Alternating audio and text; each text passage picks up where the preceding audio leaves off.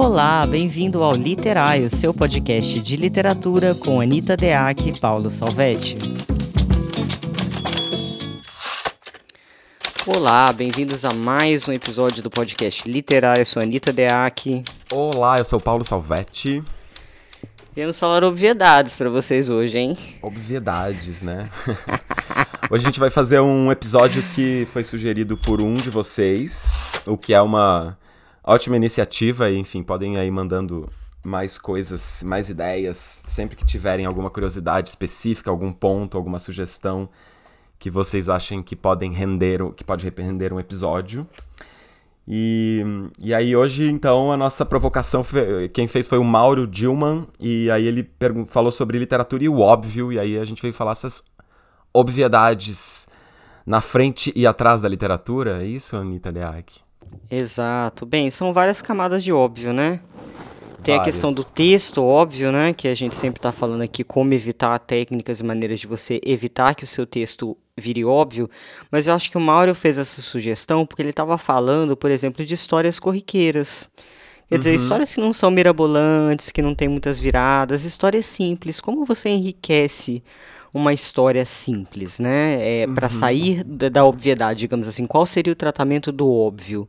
Uhum. E eu acho que a primeira reflexão que a gente tem que fazer é que uma coisa é uma situação simples, uma cena simples, outra coisa. Aliás, vou colocar a palavra simplória que é melhor, porque simples é bom, né? Então, uma coisa é uma cena prosaica, simplória. Outra coisa é transformar essa cena numa cena óbvia, porque não é porque a cena em si, o ato, o verbo, o que acontece nessa cena é simplório, prosaico, que precisa ficar óbvio como texto. Tá? Uhum. Eu sempre dou um exemplo aqui que eu estou repetindo um milhão de vezes, inclusive preciso mudar meus exemplos, senão daqui a pouco vocês vão encher o saco é, da minha fala. Mas eu acho um exemplo maravilhoso, novamente, Gabriel Garcia Marques em Um Amor dos Tempos do Cólera que é uma história muito, muito simples de um homem que se apaixona por uma mulher e sai perseguindo essa mulher pelas ruas e fica lucubrando, enfim.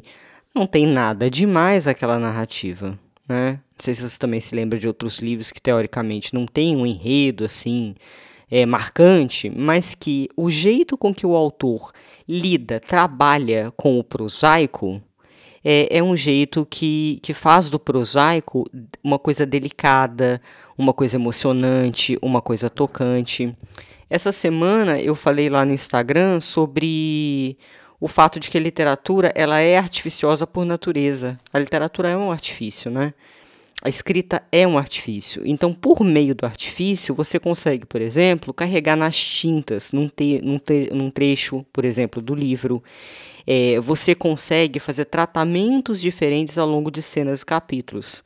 Então, tem uma cena, por exemplo, que você pode tratar é, com naturalidade um texto, em outro, você, por exemplo, altera o ritmo daquele parágrafo, da métrica daquela frase para dar uma dramaticidade. Então você pode ter uma cena absolutamente simples, mas se você altera o ritmo para dramatizar, essa cena sai da percepção do simplório, sai da percepção do óbvio. Uhum, muito bem. É, e o, o, o Mauro ele traz também, na, quando ele comentou sobre o episódio, né, ele comentou uma coisa interessante, que é, ele disse assim, que em história, o historiador precisa de algum modo se espantar com o óbvio, né? E é isso, né? Porque nessa quando a gente está olhando para a vida, né? Quer dizer, as sequências das coisas, o, o, o modo como as coisas acontecem, né? Eles muitas vezes estão numa mesma ordem, numa mesma lógica, né? Numa mesma dinâmica, que é essa dinâmica do óbvio, quer dizer, a dinâmica daquilo que é fácil de identificar, é fácil de perceber, né? Se manifesta quase que é, naturalmente, né? Tamanha recorrência. Mas é preciso, né? Olhar para aquilo, olhar para esse óbvio, né? Quando, está, quando ele está pensando aqui em história, eu imagino. É preciso olhar para esse óbvio, né, sem a, essa camada que o óbvio, que a obviedade, né, que a ideia de obviedade pode trazer para a gente, para que se possa enxergar coisas ali. E eu acho que na literatura o, o caminho é muito parecido, né? Isso que você estava dizendo. É, porque tem aquela lógica, né? Que isso também que a gente já falou aqui em outras vezes. É, tem essa ideia de que a questão, né? O fato, o, o que é o, o tema, o enredo ali da, da narrativa, ou até, ou mesmo o que é a questão da poesia, né? É, muitas vezes pode ser alguma coisa surpreendente, mas grande parte das vezes é alguma coisa da ordem do prosaico, né? É alguma coisa que acontece, já aconteceu com alguém, que pode acontecer.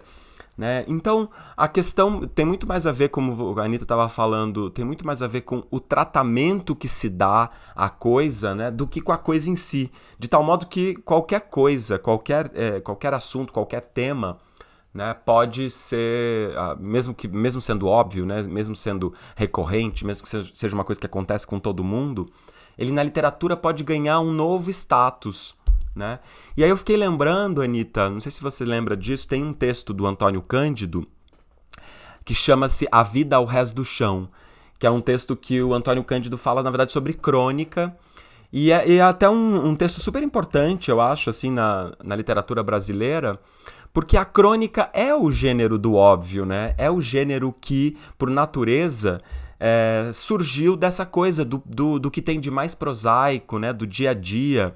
Então, nesse, nesse texto aí, o Antônio Cândido vai fazer uma, uma defesa da crônica, né? E ele começa de um jeito muito bonito, dizendo assim: de fato, a crônica é um gênero menor, né? Mas tentando tirar, né? Quando ele vai fazer a construção, ele é super escreve de um jeito super lindo, né, e poético em geral, o Antônio Cândido, e ele vai tentar mostrar o como que nem só de grandezas vive né, a humanidade e nem só de grandezas vive a literatura, mas que essa grandeza, né, essa grandeza entre aspas, é sempre relativa, né? Então quer dizer, se você pega ali, por exemplo, o que se fez na crônica, né? Hoje em dia ainda se produz crônica e tal, mas é, ele está falando ali especificamente daquela crônica é, do jornal, né? Então aquela coisa que os escritores eram contratados pelos jornais eram, em geral, também jornalistas, também trabalhavam em outras coisas, mas eles tinham que escrever aquela crônica na semana, né? Era, é, tinha que escrever. E a crônica, geralmente, ela estava ligada a algum assunto do dia a dia, alguma coisa da semana, alguma coisa que aconteceu ou na própria vida dos autores, das autoras, ou na, na, em relação às questões políticas, em relação a alguma questão econômica, enfim, ou alguma até algum crime, alguma coisa assim. Mas uh, sendo autores de literatura, né, e a gente tinha, né, a gente tá fal tô falando isso, sei lá, dos anos 60, 70, é, a gente teve muitos autores de literatura que trabalhavam nos jornais, né? Nesse momento era uma coisa muito, muito comum na, na, aqui no Brasil. E então tinha esse modo, esse espaço né, desses autores que também eram é, jornalistas, esse modo de que a exploração desse prosaico que estava ali tomando conta do jornal pudesse ganhar uma outra expressão, né, um outro modo de enxergar aquelas mesmas coisas do dia a dia. E aí, ainda no, no, no, lance da crônica, tinha uma coisa, então, é, ligada a isso muito legal, muito interessante, né? Que fazia, que tirava um pouco essa responsabilidade também de criar grandiosidades, que é a efemeridade do jornal, né? Quer dizer, o jornal, depois daquele dia já tinha o outro, e aquele jornal já não era mais, já virava ali, né? É, papel de carne, né? Que, que os, os, os açougueiros usavam lá para embalar as carnes antes, os ovos e Uh, hoje em dia se usa talvez para o xixi do cachorro, algumas pessoas, enfim. Então, essa ideia de que não se tinha também um grande compromisso, de tal modo que aquilo se tornava um exercício né, de, ligado à efemeridade. Mas, entretanto, a gente tem aqui na literatura brasileira uma quantidade enorme de crônicas maravilhosas né, e de cronistas incríveis que foram, por exemplo, Rubem Braga, Clarice Lispector, Drummond, tantos outros, né? É, Paulo, Paulo Mendes Campos e tal, e, e que no meio dessa produção toda, né, acabaram construindo coisas tão uh, bonitas e que conseguiram, por exemplo, em alguns desses textos, explorar esse óbvio, esse, esse dado cotidiano com uma literariedade tal que ele transcende essa efemeridade, quer dizer, ele deixa de ser importante só ali no, naquele espaço do jornal daquele dia, e aí depois eram publicados numa seleção de crônicas que virava um livro, né? Então, uhum. tô contando tudo isso para a gente pensar, né? O, como que esse exercício, né, de nós observarmos o cotidiano, mas atentos à literariedade com a qual a gente pinta, né, como você usou aí, né, as tintas é, que a gente usa para pintar essa história, para pintar esse dado, esse tratamento, né? Então, o exercício de olhar para esse cotidiano, mas não esquecendo da literariedade que pode envolvê-lo, pode tirar o óbvio do óbvio, né? Acho que é isso. Exato. A crônica tem, né, essa coisa de é, destacar, é, jogar uma espécie de graça sobre o prosaico, né? Jogar isso, holofote isso. sobre o prosaico, essa crônica tradicional de jornal que é para você ler, achar uma delícia, tem um encantamentozinho ali, tem uma crônica. É, agora eu não tô me lembrando o autor, a borboleta amarela, você lembra de quem é? Se é do Rubem eu Braga? É eu Braga. acho que é do Rubem Braga, né? É, que ali você pega uma situação absolutamente prosaica de uma borboleta passando é, enquanto o personagem acompanha essa borboleta e tem uma clara projeção, tem uma ca clara catarse desse personagem em relação à borboleta. Então, usa-se o prosaico, mas ao, ao, mesmo tempo tem uma leve alteradinha aí. E eu concordo com Antônio Cândido quando ele diz que a crônica é um gênero menor, porque geralmente a linguagem da crônica é uma linguagem normativa, uma linguagem é, estruturada de um jeito normativo mesmo, um jeito com, mais comum. Ainda que tenha alguma graça aqui, outra graça ali, acho que deve ser por isso, não tenho certeza, que o Antônio Cândido vai categorizar a crônica dessa maneira, porque não tem uma, uma subversão, não tem um trabalho de estilo tão forte no caso da crônica tradicional de jornal, tá?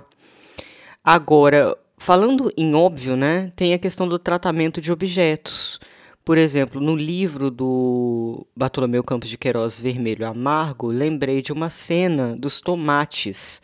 Ele pega um objeto absolutamente comum, que é o tomate, mas ele fala de uma maneira que a personagem cortava esse tomate. E você também tem uma cena muito legal no seu livro, que agora me escapa a comida, que é a Marfisa está cortando alguma coisa e se, e se machuca. Ah, sim, na verdade ela está na fábrica. E aí ela tá comendo a marmita dela e derruba ali, bate a cabeça na, na fábrica e, enfim, acontece toda coisa com a visão dela a partir desse, desse acidente é. totalmente é. cotidiano, né? Mas tem uma coisa do feijão também, que eu me ah, lembro sim. que tem no seu livro, que você tem uma descrição muito boa do feijão, que dá pra gente sentir o cheiro, que dá pra gente pensar no gosto. É, então, assim, é você pegar o prosaico e, inclusive, trabalhar a percepção do seu leitor. Então, é, não tem problema lidar com coisas simples, inclusive porque isso confere naturalidade ao livro. Pensando que a literatura é uma espécie de mímese da vida, ela não é a vida, ela é uma espécie de mímese. Ela, ela busca ali alguma coisa e ela é outra, na verdade. Ela é uma farsa. A literatura é uma farsa construída. É, mas isso é o legal, é você pegar essas coisas que são tão óbvias e que passam despercebidas num contexto da vida e que na literatura elas vão ganhar um outro contexto, né? Uhum. O problema é quando o texto fica óbvio. Quando une as duas coisas, então, e, e, e vem um texto para mim desse jeito, eu quero morrer, entendeu? Porque aí só tem coisa óbvia, cena óbvia. E, e aí eu preciso falar de uma coisa muito importante, inclusive eu estou trabalhando num livro, que esse é um dos grandes problemas do autor, é o excesso de detalhes irrelevantes. Comenta, por exemplo, vou dar um exemplo aqui. Está é, tá falando sobre o encanamento que estourou. Começa a explicar o que, que pode ter acontecido com o encanamento. Aí você vai ver, é, a, a, cara, a explicação de por que, que o encanamento estourou ajuda a construir o personagem? Não.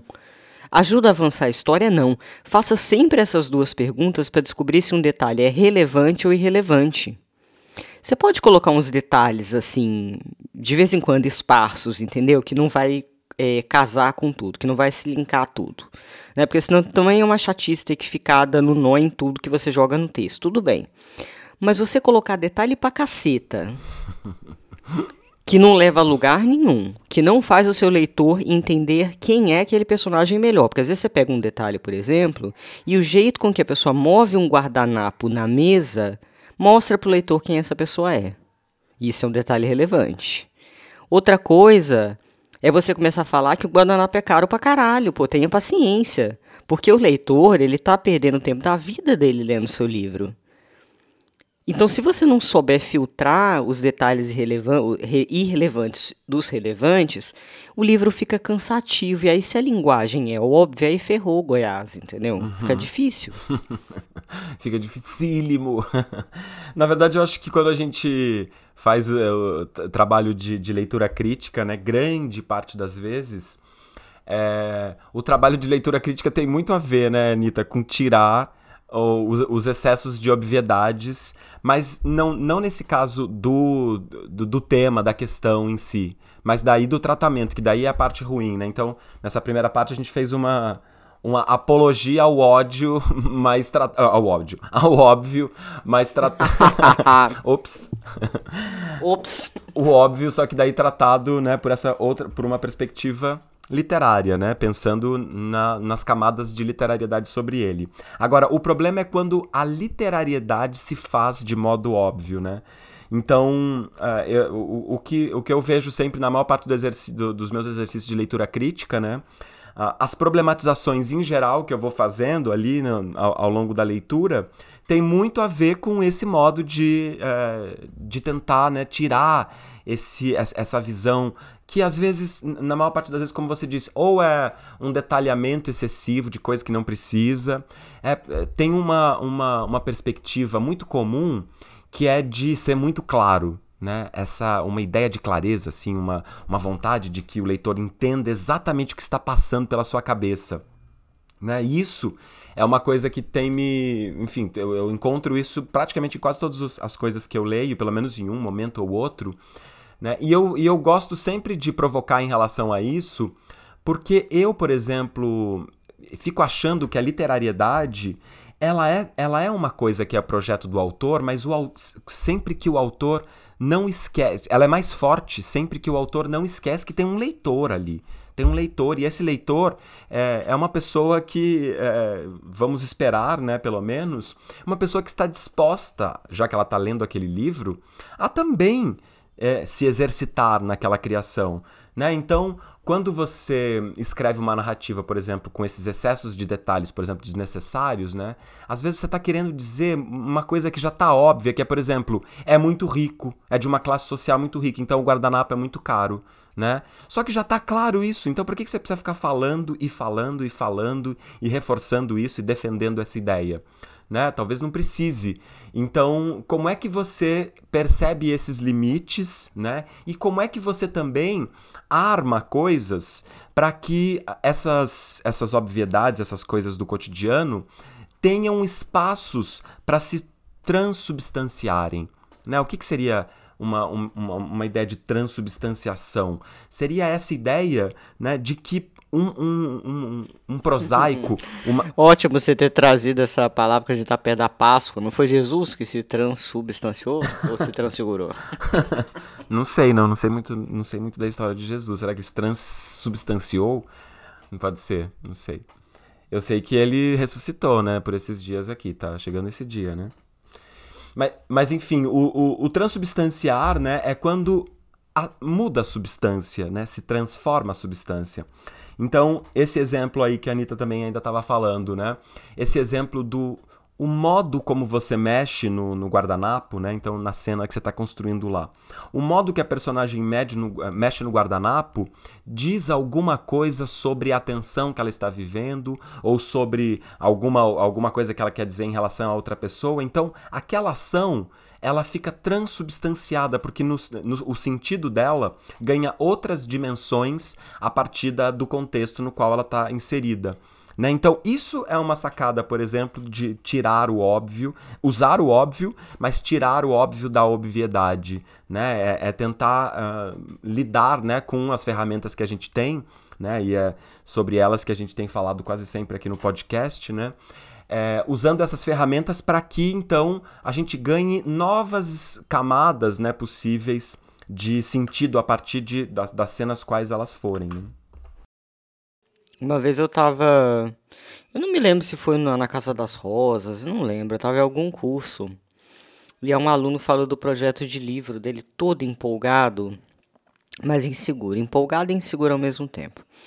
E ele falou um enredo do romance que ele queria escrever, e eu percebi que ele estava inseguro porque era uma coisa muito simplesinha, assim, em termos de enredo, né? Então ele estava animado, mas ali com o pezinho atrás. E aí é, a ideia era que os alunos também comentassem e tal. E uma aluna levantou a mão e falou assim: Ah, eu achei uma história muito comum.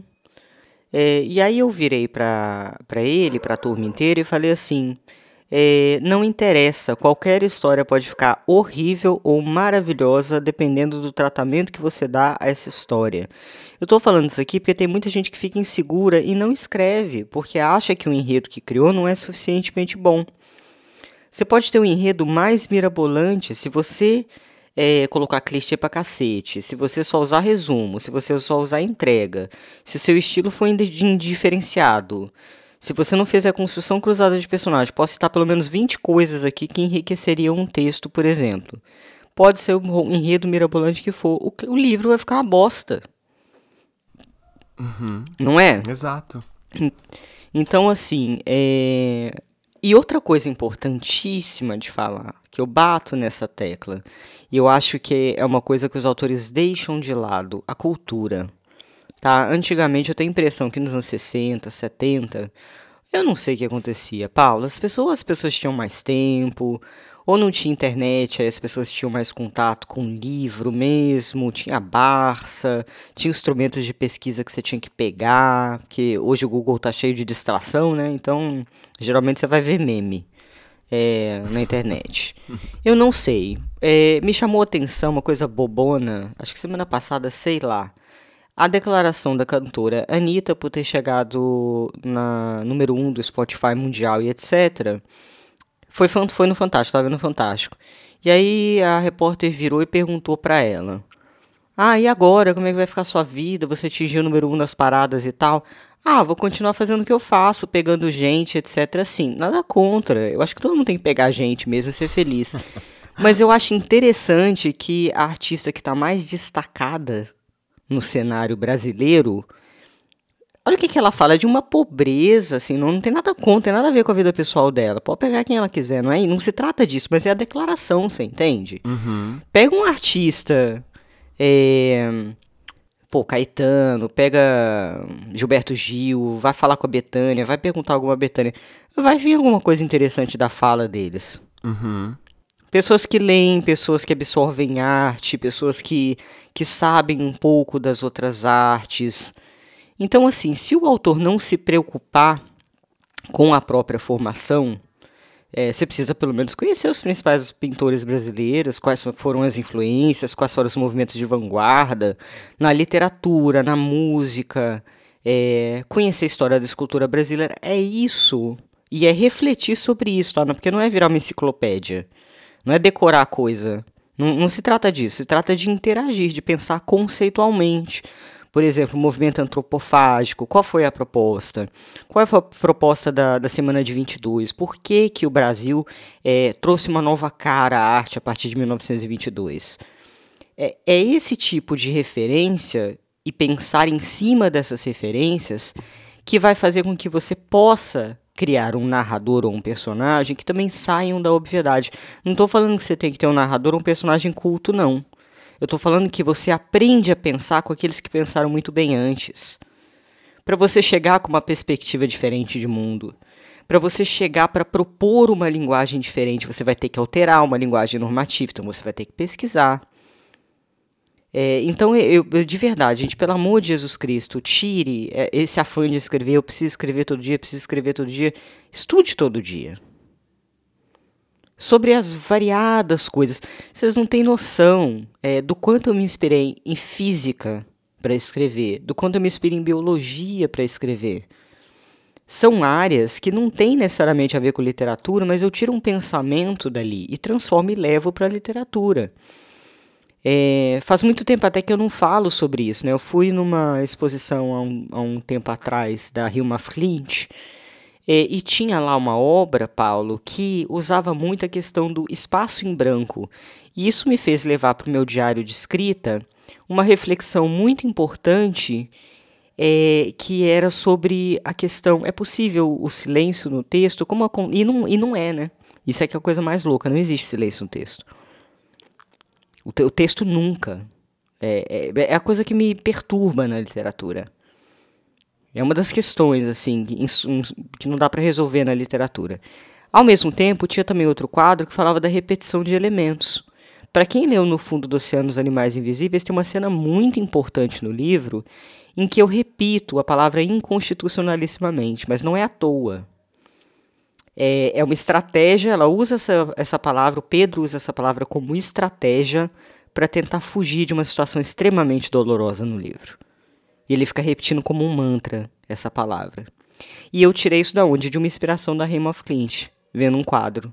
Parece que não tem nada a ver. Eu voltei para o meu diário de escrita, isso ficou fervilhando e meses depois eu utilizei. Então, eu acho que para sair do óbvio, a melhor coisa que você faz é olhar para aqueles que saíram do óbvio. Uhum. E é inter... né? Porque aí você entende esses percursos. Sim. Eu tava, tava pensando agora, te ouvindo também, que. Uh, enfim, a gente tem essa ideia, né? Por exemplo, em relação à Anitta, é, eu acho que primeiro que a Anitta. Ela.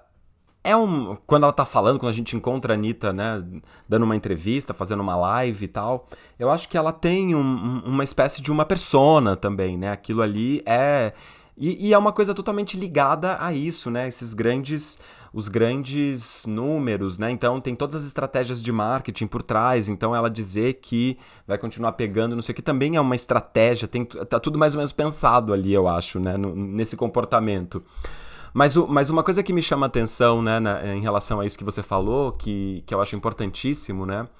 É que é, também como é que a gente, ao criar essas narrativas de de observação, de curiosidade, né? Como é que também pode ter é, traços de, de criação de identidade nisso? Porque, assim, uma coisa é, o, são os grandes nomes da, da, da, das artes visuais, né? Então, ah, os grandes nomes da pintura, os grandes nomes da escultura, os grandes nomes da literatura, né? Que são, de algum modo, um grupo de pessoas que estão cumprindo ali, claro, obviamente que são pessoas que por algum motivo se destacaram e que, em geral, são maravilhosos, né? E é por isso que a gente é, leva em conta é, a grandeza né, dessas obras, a importância. É, mas cada, cada um de nós, né?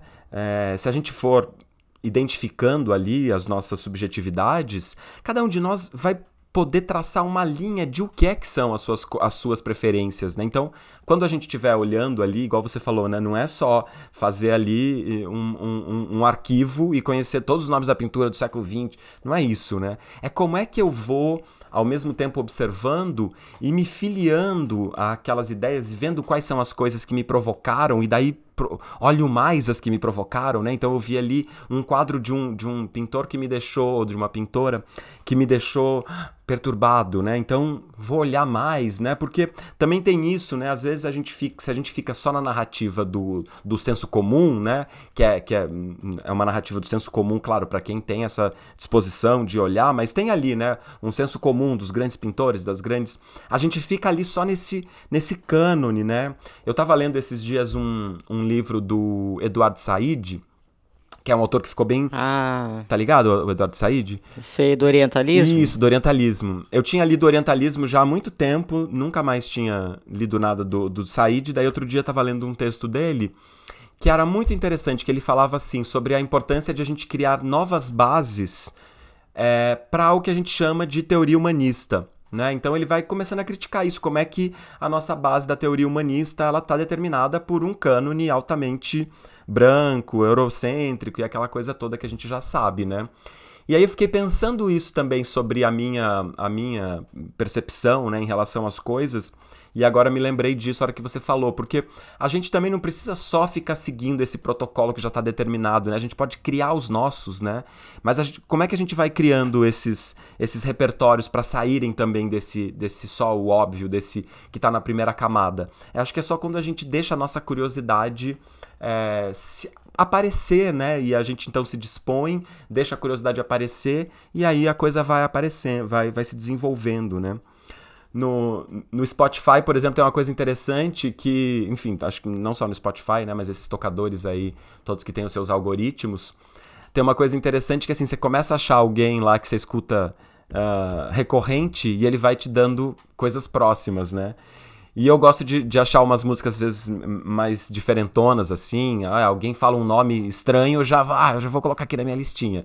E aí é legal porque um nome estranho vai chamando outro nome estranho que você não tinha ouvido ainda. Então, enfim, são caminhos para ampliar né, essa, essas, essa corrente, essa rede de referências e também tirar desse óbvio, né, que uh, a maior parte das pessoas ficam olhando e, enfim, já mais ou menos faz parte, né, do nosso imaginário. Ou é, eu confesso que eu eu confesso que eu recorro ao cânone é, justamente porque eu tenho muita dificuldade em encontrar subversão nos dias de hoje. É, sendo sincerona mesmo, nas artes em geral. É, tem dificuldade sim. Eu acho que as artes plásticas dão um pau na literatura, em termos de qualidade hoje em dia, tá?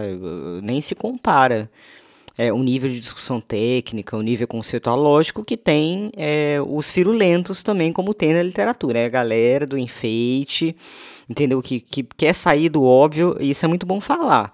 Quer sair do óbvio enfeitando o texto, achando que vai enganar, engana mesmo, engana muita gente. É, mas isso não é sair do óbvio, inclusive. Isso é uma maquiagem é boba é. Né, no texto. Inclusive, na, nas artes visuais tem muito um óbvio acadêmico, assim, que parece aquele óbvio cabeção, né? Mas que é só o conceito, e daí você fala assim, é, é uma obra quase fria, que não te fala nada porque o conceito está todo academicamente construído, né? Exato, sem o conceito, esquece, né? Isso, não funciona. Claro que lógico que hoje em dia a gente pensa a arte como conceito também faz parte, toda essa discussão faz parte da obra. Mas realmente tem umas coisas assim que só Jesus na causa, né, cara? Que realmente é, é, é, é bastante complicado. Mas eu meio que. Ah, eu tava falando do cânone. Por Isso, que, que eu, eu volto ao cânone, né? Porque, assim, eu tenho muita dificuldade mesmo. Se eu pensar na música, por exemplo, qual foi o último movimento muito criativo na música? Chico Sainz?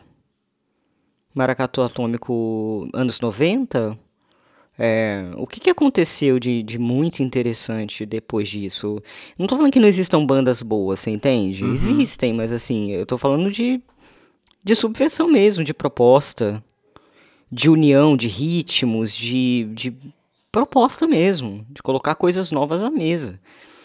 É, e isso tenha acontecido demais na literatura. Por isso que eu tenho achado a literatura é, bastante pobre, com, com raras exceções, né? Porque a gente está mergulhado na obviedade da vida.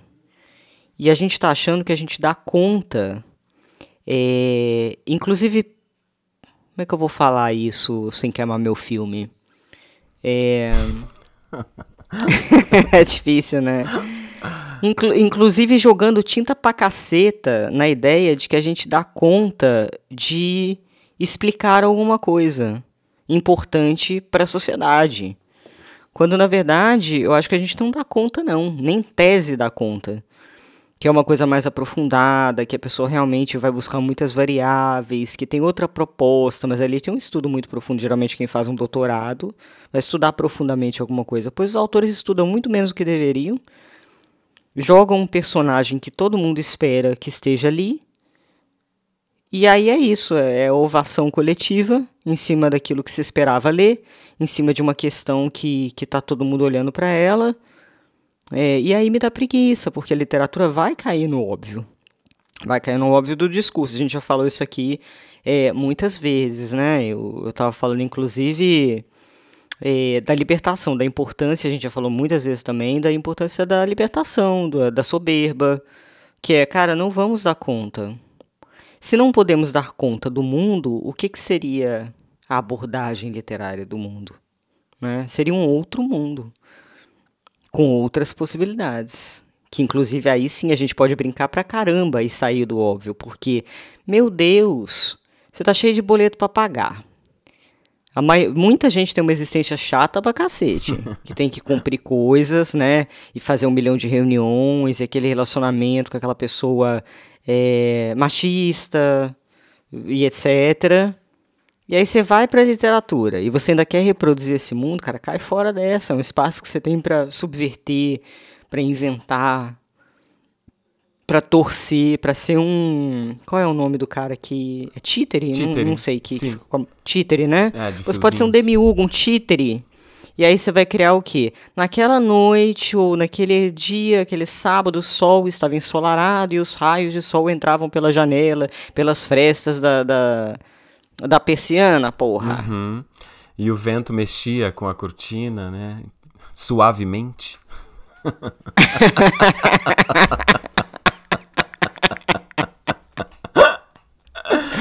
Mas eu, eu, eu escolhi aqui um. Eu lembrei de um conto agora, né? Pensando nessa coisa do óbvio. Tem um autor que eu adoro, que é o Luiz Vilela, que eu acho que ele é um desses caras que trabalha, que sabe encontrar, né? Ele. ele eu até lembrei dele porque eu tava pensando nessa coisa do cronista, né? E eu acho que ele é um ele é contista principalmente, ele também tem romances, mas ele acho que tem mais contos. É, ele é um contista que trabalha ali com um lugar até próximo da crônica, mas numa estrutura de conto. E eu vou, eu vou ler aqui o, o comecinho de um conto dele que se chama Amor. Então, acho que tem uma coisa interessante que, é que parte desse óbvio, de uma situação óbvia, mas aí vai transformando. Só vou ler o comecinho pra gente saber. Amor. Ela apontou para a vitrine. Olha ali, que amor de sapato. Chegaram mais perto. Ele viu seu rosto refletido difusamente no vidro. Um rosto cansado, encardido, a barba crescida. Não é um amor? É. Qual que você está pensando? Eu estou falando aquele ali, ó, aquele branco ali, ó. Eu sei. Aquele branco de lá. Ele olhava fixo para o vidro, aproximando e afastando a cabeça, tentando apanhar a imagem completa de seu rosto, que parecia fugir-lhe numa brincadeira diabólica. Você acha mesmo? Acho o quê? Bonito esse sapato o quê? Acho, não falei que acho? Então, qual é ele? Aquele ali, ele arriscou. Não.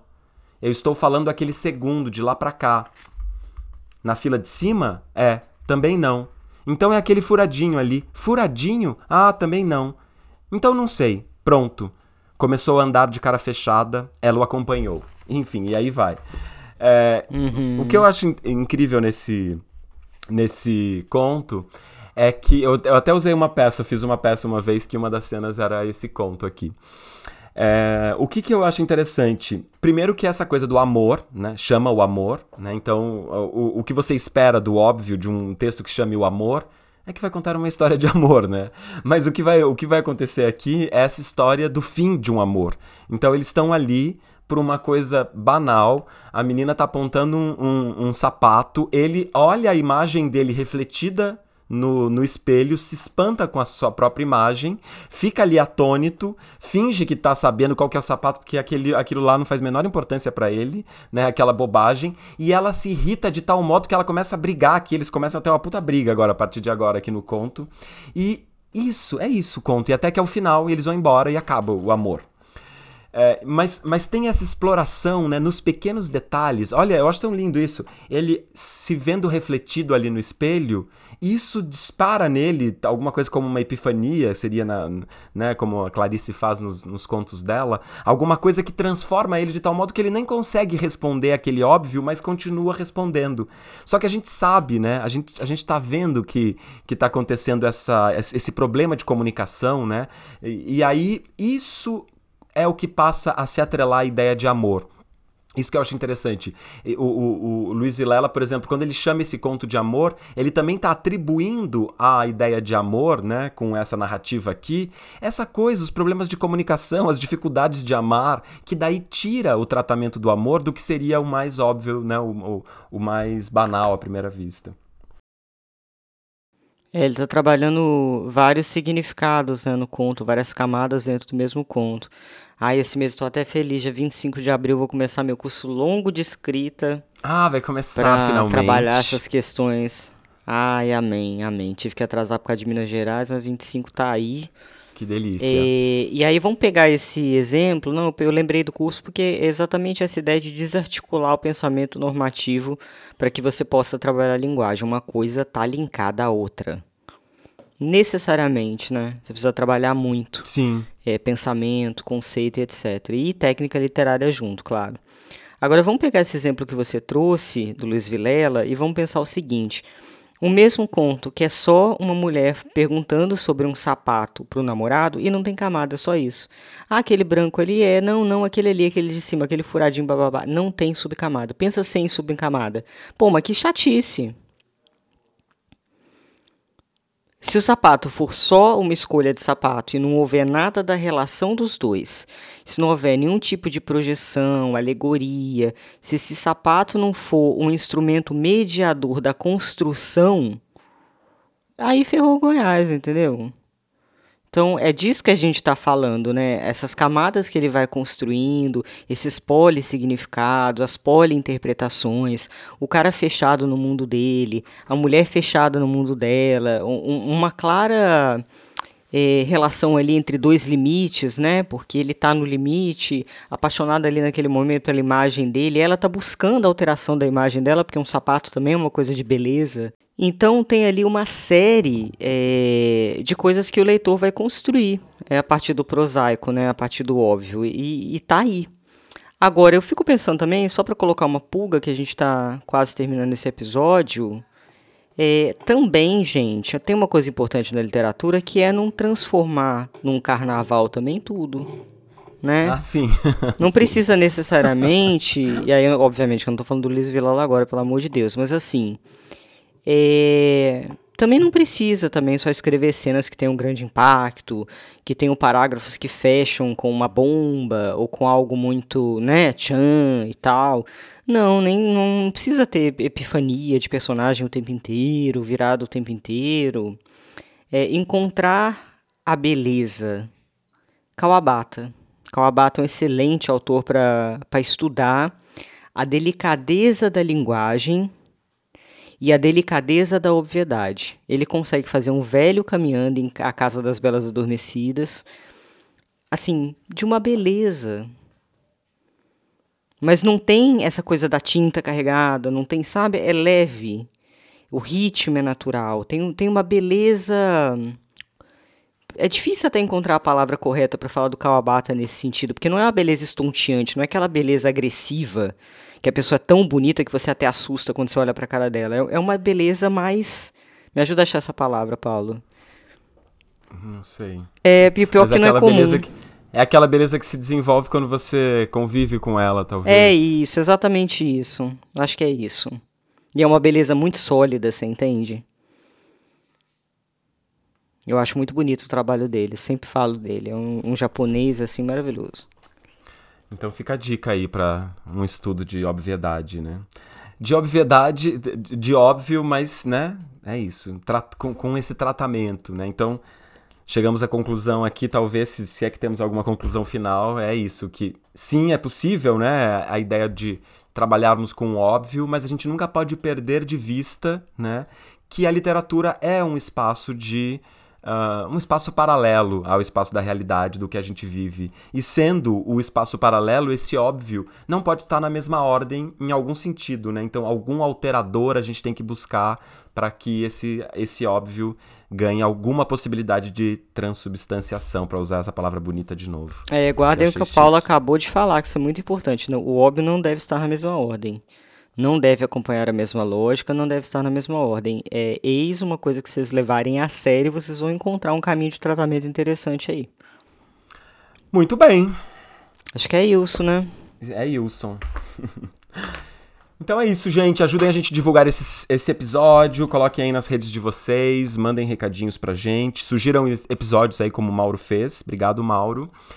E seguimos. Até o próximo episódio. Um beijo. Até o próximo episódio. Beijo.